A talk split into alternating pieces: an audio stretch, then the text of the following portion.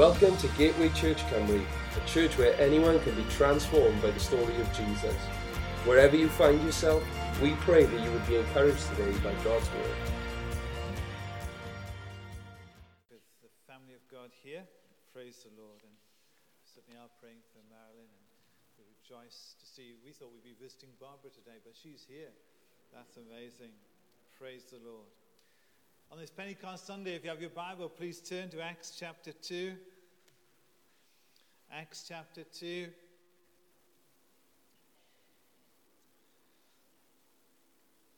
And when the day of Pentecost had fully come, they're all with one accord in one place.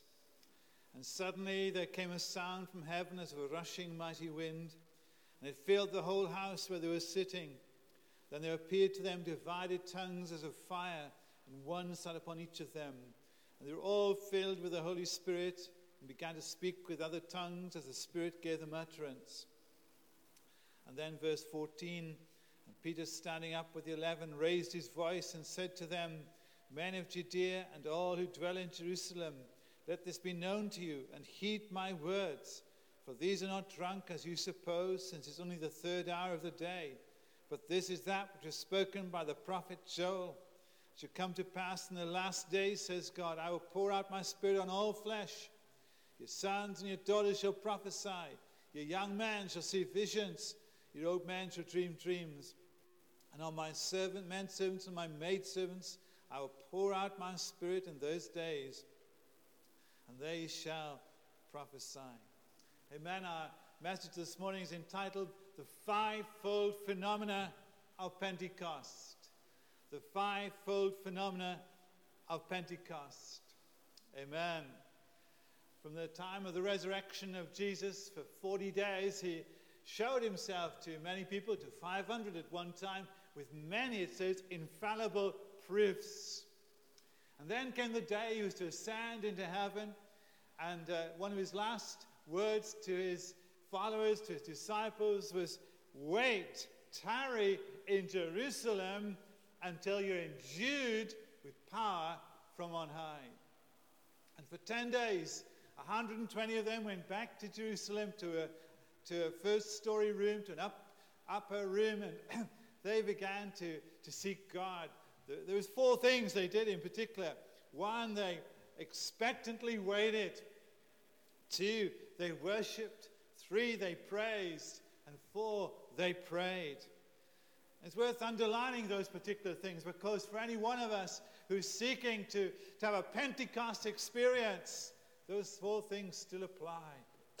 Expectant waiting, faith filled waiting.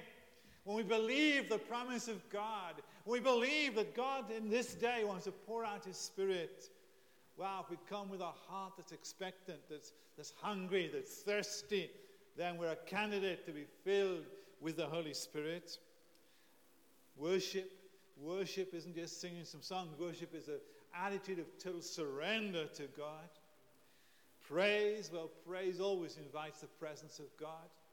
In Psalm 22, it says, God inhabits the praise of his people. Praise just draws the presence of God when we begin to praise him. We create an environment where God begins to work and move, where the miraculous can occur when we praise him. And prayer. When we pray, not just our agenda, but when we pray and and they would be praying to being the very promise of God. That's the most powerful kind of praying there is. When we take hold of God's promise, take hold of God's word, and pray it into being.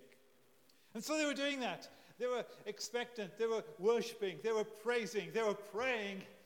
And then we get to Acts chapter 2, and when the day of Pentecost had fully come, they were all with one accord in one place, and suddenly, all the suddenlies of God. It was another day like any other day in, in the Middle East where the sun began to rise and shine brightly, and hey, just another day. But suddenly, who knows when the suddenlies of God can occur? If we're expectant, if we're worshiping, if we're praising and we're praying, if we're ready, then the suddenly can occur, can occur today. Why not? The suddenly of God, the suddenly of God. And suddenly, it says there came a sound from heaven as of a rushing mighty wind, and it filled the whole house where they were sitting. There came a sound from heaven, as of, it wasn't a rushing wind. We often say, oh, there's the wind, but it wasn't, it doesn't say it was a wind. It says it was like a wind. It was a rushing sound. It was a peculiar sound, a distinctive sound that came. The wind, audible presence of God. Phenomenon number one, the audible presence of God. That sound. We, we often feel it's the, the um, speaking in tongues that, that attracted the crowds. Certainly the crowds made uh, mention of that. But if you read carefully in verse 6, it says, When the sound occurred, the multitude came together. The sound of the Lord, the sound, the audible presence of God. When that was heard, it just drew people. It just drew people. There were thousands gathered to, on the day of Pentecost to Jerusalem, but it drew them from wherever they were to that place where the upper room was, to that street. They were just drawn. Something inside of them just compelled them and drew them. We must always remember we're not just physical beings, we're spirit, soul, body beings. And, and there's something within the heart of every man, even the die-hard atheist it says in Ecclesiastes, God's put eternity in the heart of every man. There's something when God is moving, something within, uh, whatever their, their, their, their thoughts and uh, they may have, something draws and calls and cries out. The sound of the Lord. We need the sound of the Lord today to be heard. We need to pray that the sound of the Lord might be heard. That, that, that something will happen that will just draw people. People won't be able to explain it, they'll just be drawn by the sound of the Lord. By the sound of the Lord. You know, we first hear of the sound of the Lord, it was a sound that drew Adam and Eve to worship. In Genesis chapter 3, verse 8, it talks about the sound in the garden. It was a time they needed to, to spend time in communion with God. Of course, in Genesis 3 8, the sound was heard, but they disobeyed. They'd taken the tree of, of um, knowledge of good and evil, and, and so they, they ran away from the sound. But all the same, that's the first mention of the sound of the Lord. Drawing, drawing. Oh, the sound of God. The next time we hear about it is in 2 Samuel chapter 5. Uh, David has been anointed king, he's just become king, and and so, whenever something is a fresh anointing, be sure of this the enemy wants to come and, and challenge a fresh anointing. And so the Philistines come and think, right, we're going to challenge David. And in 2 Samuel chapter 5, verse 18 and 19, he seeks the face of God, and, and God tells him a strategy, and they go out and they beat the Philistines. The enemy doesn't come back. He comes back another time. And so in 2 Samuel chapter 5, verse 22 to 25, David again seeks the Lord. He didn't just take for granted what happened the first time. Oh, we did it before, it worked well, let's do it again. It's something that is quite, we, as human beings, we tend to do that. And church life, we can do that. We think, oh, that worked before, let's do it again. But David teaches us we must seek God. What's God's plan? What's God's agenda? And, um, and so he seeks God. God says, This time, when you hear the sound of the going in the mulberry trees, it's time to attack the sound, the sound that's of going. The chariots of heaven are the invisible chariots are on the move. It's the sound, the sound of the Lord. All this first phenomena of Pentecost, we need to pray that we once again, the, the sound of the Lord will be heard. The audible presence of God will be heard in the land. The cry, not church bells. You know, we have church bells in our village where we live, on the edge of Bristol, is um, the church. In fact, the church bells, they, the, the, belfry got wood rot or something, so they took them down. So instead, now they've put up these um, digital ones with amplifiers. In fact, I heard them this morning. It's really annoying, but you can tell they're not the real thing. They're a sound. It's a sound to tell people they have a nine o'clock service, and then a, is that just is going on just so they're ringing them from about quarter to nine. and uh, just before we leave. And, and, and, and, and so then they have 11 o'clock and so on. And the bells, these digital bells ring, calling people to worship. Oh, that just pales into insignificance before the sound of the Lord. We don't, you know, we don't, well, it's good to have church bells, I guess, if you like that kind of thing, but we need something much, much more. We need the sound of the Lord. Oh, drawing people to pray, Lord, let your sound be heard, let your sound be heard. Can't emphasize that enough. So that's the first phenomena. The second phenomena is found in uh, Acts 2, verse 3. And then there appeared to them divided tongues as of fire. Divided tongues as of fire. The visible presence of God. We've got the audible presence, now it's the visible presence, uh, the divided tongues of fire. It's significant, this. You know, when the tabernacle was dedicated in the Old Testament, what happened? The fire of the Lord fell and burned up the sacrifice. And then when Solomon's temple was dedicated, what happened? The fire of the Lord fell again. And now on the day of Pentecost, it's the, the beginnings of the church, the temple of God. The church is the, te- is the current temple of God. What happens on this day of inauguration of the church? In Acts chapter 2, the fire falls. The fire falls. Wow, and God is doing something special. There's a fire. There's a fire. Fire. God, our God is a consuming fire, it says in Hebrews 11, 12 29. Oh, fire. And, when John the Baptist spoke of the Lord Jesus and spoke of uh, the experience we'll talk about in a moment, the baptism in the Holy Spirit, he said of Jesus, he shall baptize you with the Holy Spirit and with. Fire. Fire. We need the fire. The church needs a fire. We need a fire today. We need a fire today. You know, we, we talk about the initial evidence of speaking tongues, great, but we need the evidence of fire filled Christians. Fire filled. Fire Fire burns the dross.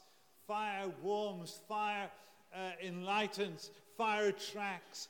Fire consumes. We need the fire. God, remove.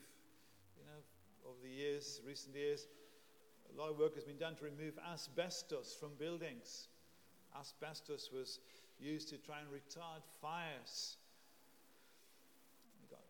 obviously things now that are much safer and don't cause health problems to take its place. But we need all asbestos removed from the church. I don't mean literal asbestos, I mean spiritual asbestos. We become resistant to fire, to burn. We need to burn for God. Hallelujah. We need to be on fire. You know, there's a great hymn that says it so well that Booth hymn Thou Christ of burning, cleansing flame, send the fire. Thy blood bought gift today we claim. Send the fire. Look down and see this waiting host. Give us the promise, Holy Ghost. We want another Pentecost. Send the fire. God of Elijah, hear our cry. Send the fire.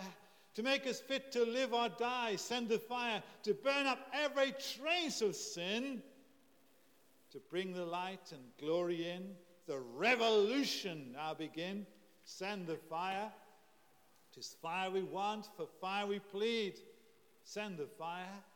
The fire will meet our every need. Send the fire for strength to ever do the right, for grace to conquer in the fight, for power to walk the world in white. Send the fire.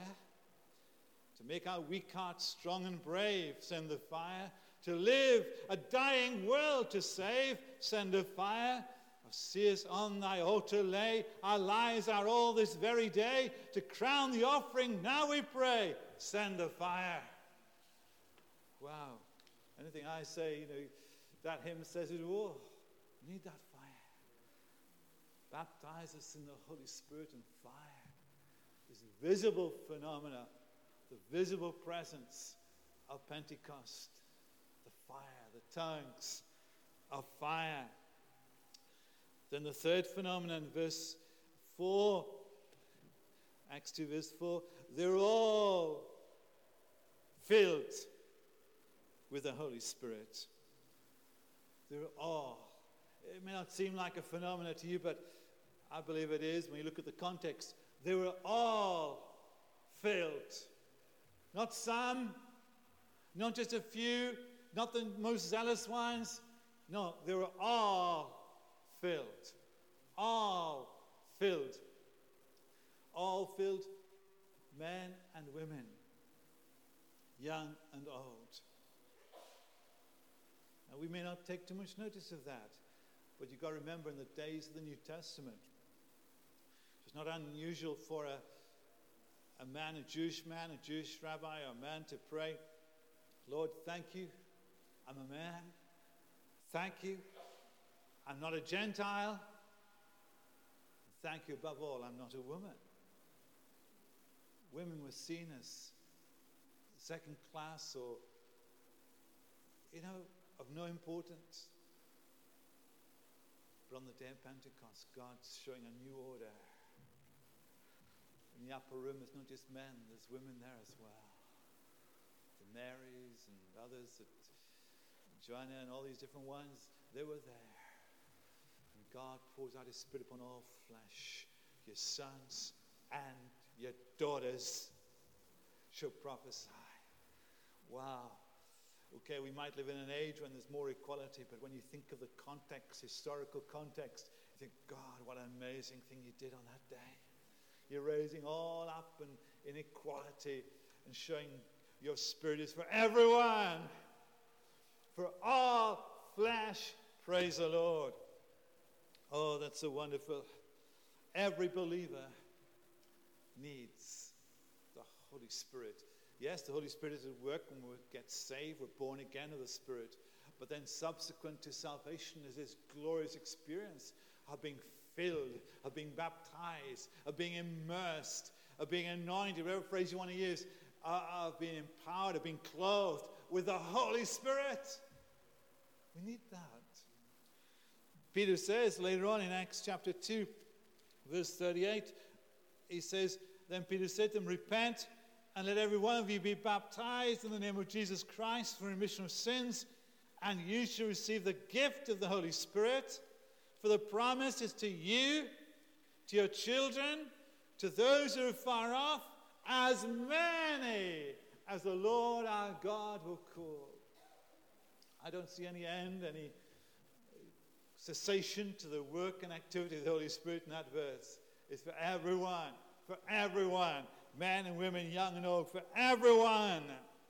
In fact, if you study the Acts, we, we, we can see in Acts chapter 8 when uh, Philip goes to Samaria and there's a mighty move of God there, and the sick are healed, and the lost are saved, and great things happen. And when the apostles at Jerusalem hear about it, they send down Peter and John. What's the first thing they do? They lay hands on them that they might receive the Holy Spirit. In the early church, they saw it was a, absolutely essential that new converts were filled as soon as possible with the Holy Spirit, empowered to live the Christian life. And if it's not just there, in Acts 9, when Saul of Tarsus gets saved on Damascus Road, God speaks to a man called Ananias. I feel he's, he needs a lot more pressed as Ananias. He, he's one of the brave characters of Scripture you know, he was told to go and pray for Saul of Tarsus. Remember, Saul was a persecutor of the church. He murdered Christians. And Ananias has been told by God, now go and pray for him. That takes courage, that takes bravery. And Ananias goes and, and prays for Saul, who becomes Paul, the Apostle Paul. He prays for him, and he's filled with the Holy Spirit. See, God was keen that even great intellect, Saul of Tarsus, needs to be baptized in the Holy Spirit as soon as possible. In Acts chapter 10, household of Cornelius. Peter, the reluctant Peter, eventually gets to the Gentile home of Cornelius and he preaches, and as he's preaching, the Holy Spirit falls on those first Gentile believers and, and they speak in tongues. Wow, amazing. God says, no, we need the Holy Spirit. When, when Paul and Barnabas, Paul and Silas in Acts 19 get to Ephesus, and he finds 12 believers there. What's his first question? Have you received the Holy Spirit since you believed? Notice that, since you believed. Have you received? Have you had this experience?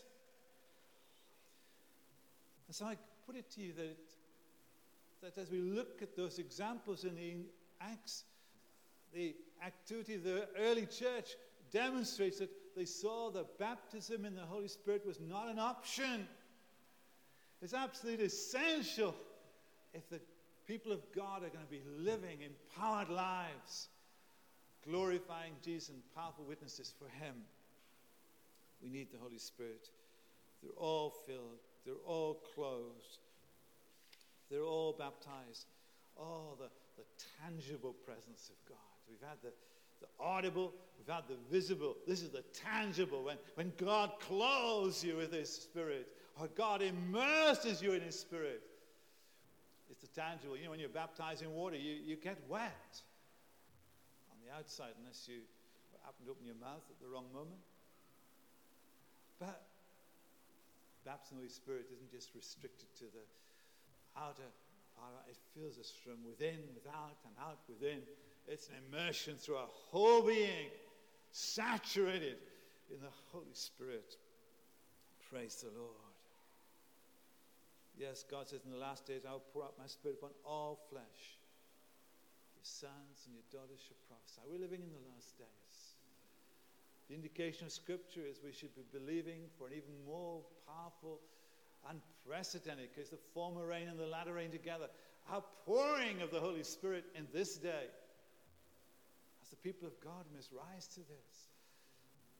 It's not by might, it's not by power, it's by my Spirit, says the Lord. You know, we can quote scriptures like the glory of the latter house will be greater than the former, but it'll only be accomplished if we will engage with the Holy Spirit and allow Him to work and allow Him to move.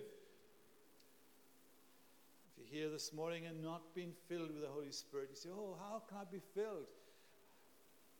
Well, back to my first point. Back to those early disciples. They waited in the 10 days from Jesus' ascension to Pentecost. What did they do? Hey, they're expectant. They believed. They were hungry for the promise. They were worshiping, praising, praying. That's the clue, is in all of those things. If we as earthly parents know to give good, give good gifts to our children, how much more will the Heavenly Father give the gift of the Holy Spirit those who ask Him? And the verb ask is in a continuous tense and keep on asking. Well, we're saying, God, I'm not letting go. I'm going to pray, I'm going to fast, I'm going to do whatever it takes. I long for the Holy Spirit. Don't give up. And if you've been filled, then we need to be keep being filled. Maybe one of the things that's happened too often in Pentecostal churches is people have been encouraged to be filled, which is great. We've had our waiting meetings, people have been filled and spoken in tongues. But then that's it. We can't live like that. We've got to be keeping filled. You wouldn't just live on one glass of water, have one drink. So that's it. No, you need to keep drinking. We need to keep drinking of the Holy Spirit. Ephesians 5 says, Be not drunk with wine, my success, but be filled. Be continually filled with the Spirit speaking to yourself in psalms, and here's the clue how to speaking to yourself in psalms and hymns and spiritual songs, singing and making melody in your heart to the Lord.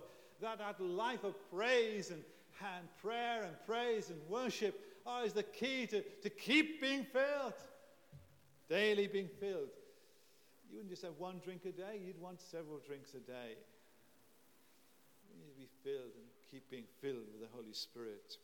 Revelation 22 17, one of the last words, amongst the last words in the Bible says, Let him that is athirst come, take the water of life freely. So, as we look at these phenomena of Pentecost, we've seen the audible presence, the visible presence, the tangible presence. But as we continue in verse 4, we have the, the vocal presence, the vocal phenomena of Pentecost, and they're all filled with the Holy Spirit and began to speak with other tongues as the Spirit gave them utterance. When we have an experience of God, we're so immersed in Him and so full of Him, you just find something bubbling up inside, and, and you find this. If you, most of us, our mother tongue will be English, you find that is just so useless, and, and, and you just begin to, to just, ah, and then God just begins to words. It might seem few syllables to begin with, and then they flow and becomes a language. Uh, the Bible speaks in 1 Corinthians 14 of tongues and of angels. And, and, and, and so they begin to flow in these languages, maybe known in the known world or in the heavenly world. What matters? It will begin to flow in a language by the Spirit, bubbling up and praising God. We see it in Acts 2. They heard them speak in tongues and magnify God. We see it in Acts 10. They heard them speak in tongues and magnify God, praising God. Hallelujah. Oh, we need that. We need that. You know, in some Christian circles, there's a tendency to dismiss tongues. And that's sad. You know, people just want to stick within what they can control and know. Some people don't like these elements that are supernatural and unknown. But we need to just consider why. Why tongues? It is strange, but why? Well, number one, it's a gift from God. A gift from God. Every good and perfect gift comes from the Father of light, within whom there's no variance or shadow of turning, says James.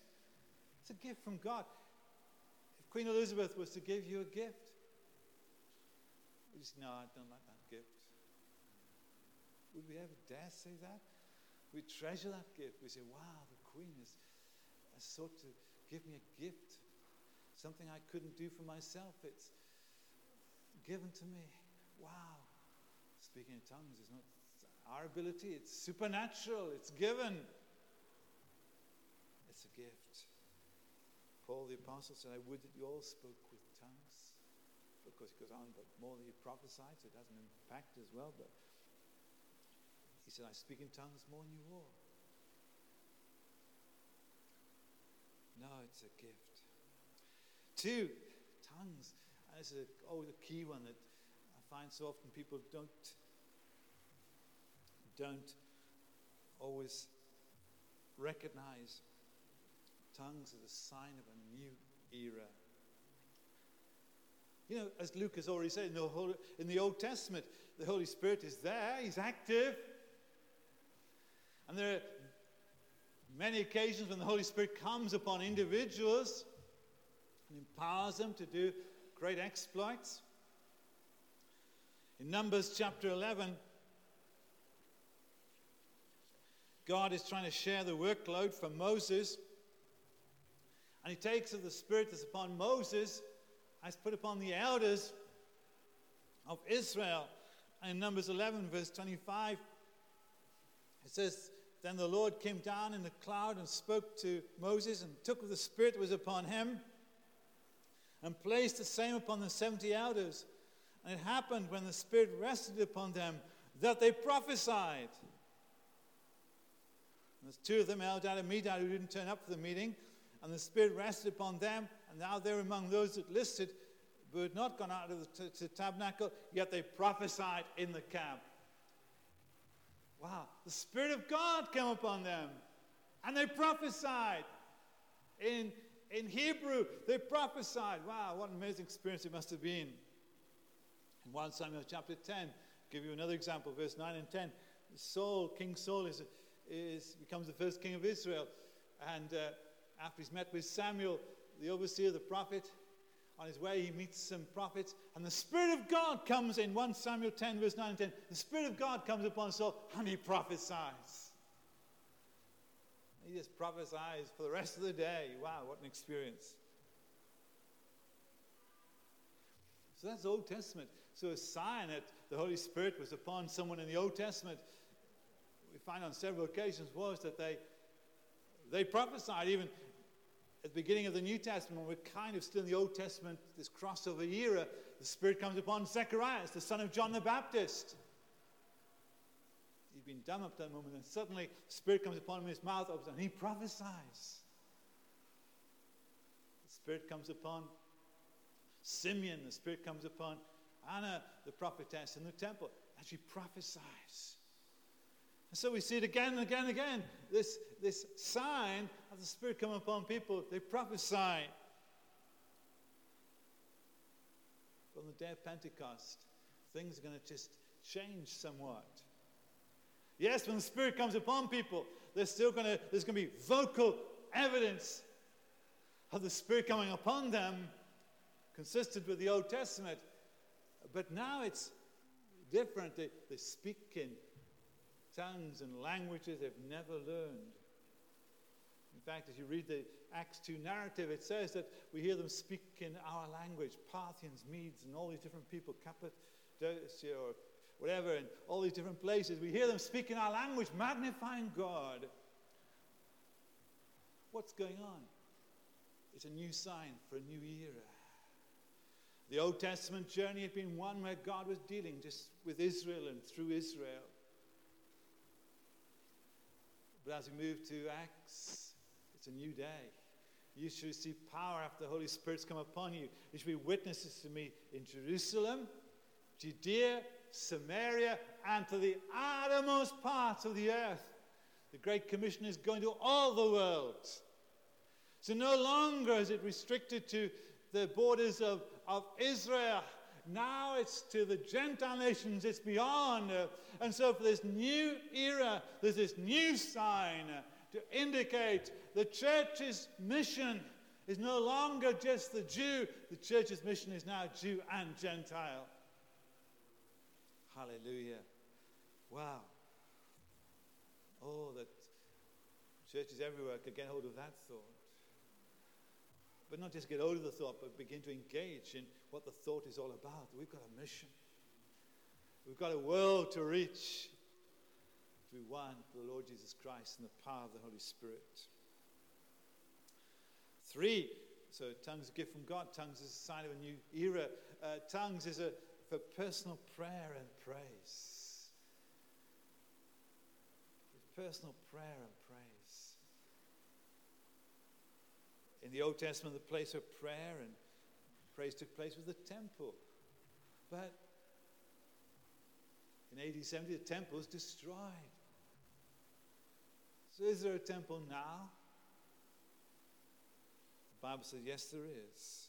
In 1 Corinthians 6.19 and 2 Corinthians 6.16, it says, we are the temple of the Holy Spirit. We are the temple of the Holy Spirit. And God wants his temple. He says, Jesus cleansed the temple. He says, My house should be called a house of prayer. And God desires us to be praying people.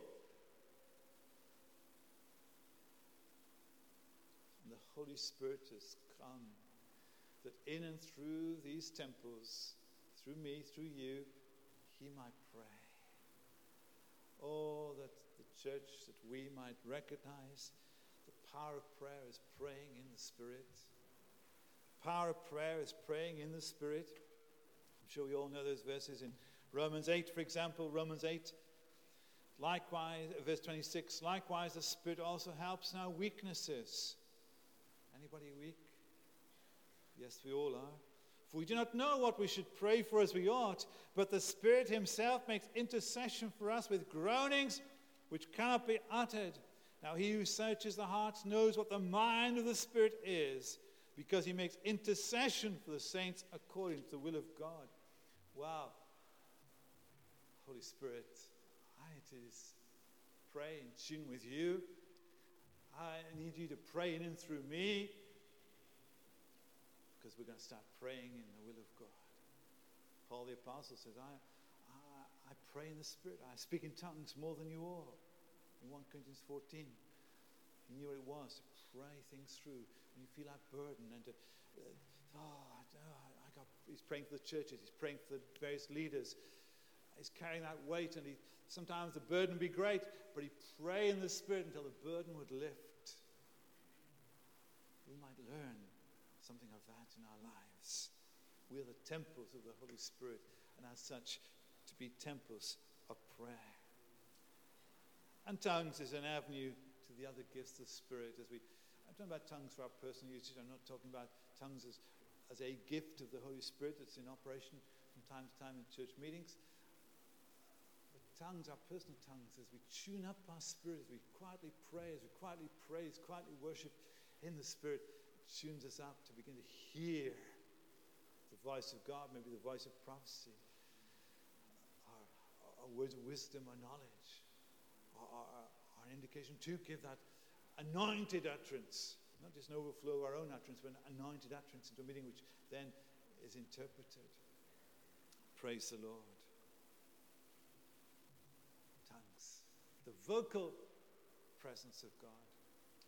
And then, fifthly, the fifth phenomena is found in Acts 2 and verse 14. But Peter, standing up with the eleven, raised his voice and said to them, Men of Judea, and all who dwell in Jerusalem, let this be known to you and heed my words. At first sight, you think, where's the phenomena there? Well, I believe it is because we have a fear filled man becomes a fire filled messenger. Wow, that's a phenomenon. Peter, just weeks before, denied the Lord Jesus. He couldn't even stand up to a little maid and, and say he was a follower of Jesus. And now he's addressing all Jerusalem and Judea. He's addressing all the religious people and everyone who'd come in for the Feast of Pentecost. He's bold, he's changed, he's transformed. Wow, this is the phenomena of the Holy Spirit. This is the power of the Holy Spirit. Oh, the empowered presence, the empowering presence of God. We all need the empowering presence of God. How many of us are weak and feeble and afraid to say too much? We're, you know, we're, we're just uncertain. But wow, we need the Holy Spirit that we might be empowered and bold. You know, it says in Acts chapter 4, it uses that very language, Acts 4, verse 29 and to 33. Now, Lord, look on their threats and grant your servants that with boldness they may speak your word by stretching out your hand to heal. Well, we'd love that. And that signs and wonders may be done through the name of your holy servant Jesus. And when they prayed, the place where they were assembled together was shaken, and one or two of them were filled. No, no, no. They were all filled with the Holy Spirit. And listen, and they spoke the word of God with boldness boldness, the Holy Spirit takes fear filled people and turns them to fire filled messengers. Praise the Lord. It says in verse 33 In great power the apostles gave witness to the resurrection of the Lord Jesus, and great grace was upon them all. Wow, we need that. We need that. Praise the Lord in, in these days. And so, it's Pentecost Sunday. And I remind you of the fivefold phenomena of Pentecost. Meet them today. The audible presence. Oh, the sound of the Lord that draws people. The audible presence. The visible presence. The fire. We need a fire. Baptize us in the Holy Spirit and fire. The tangible presence. They were all filled, all anointed, all filled, all baptized, all immersed in the Holy Spirit. The vocal presence is spoken tongues. We might learn to pray and use the prayer language. And then the empowering presence. That we might be bold witnesses for the Lord Jesus. Amen. Amen. Let's pray together. Praise you, Lord Jesus. Father, give us another Pentecost. Give us another Pentecost, as the hymn says. Give us another Pentecost. For Lord God, we need your sound needs to be heard, drawing people.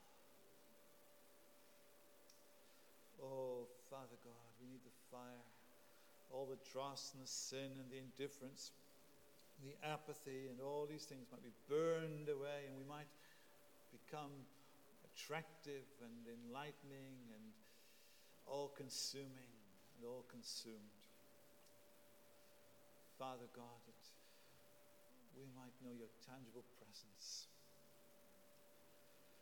That we won't just say we believe in the Holy Spirit, but we'll experience the Holy Spirit. We'll feel Him and know Him. His presence daily in our lives. Oh, that Lord, we might learn the power of speaking in tongues and, and the power of prayer as we, even in our private devotions, pray things through, pray the burden through, praying in the Spirit according to the will of God. And Lord, empower us that we will be bold and strong. We might stretch forth our hands and see the sick healed and the lost should be saved. Lord, indeed, give us another Pentecost. Help us to be filled and to be refilled with your Spirit. Amen. Amen.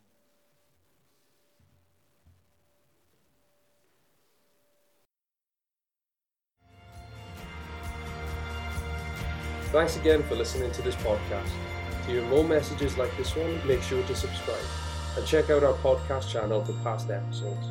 For more content from Gateway and to connect with us, go to gatewaychurchcumry.co.uk. Have a great day.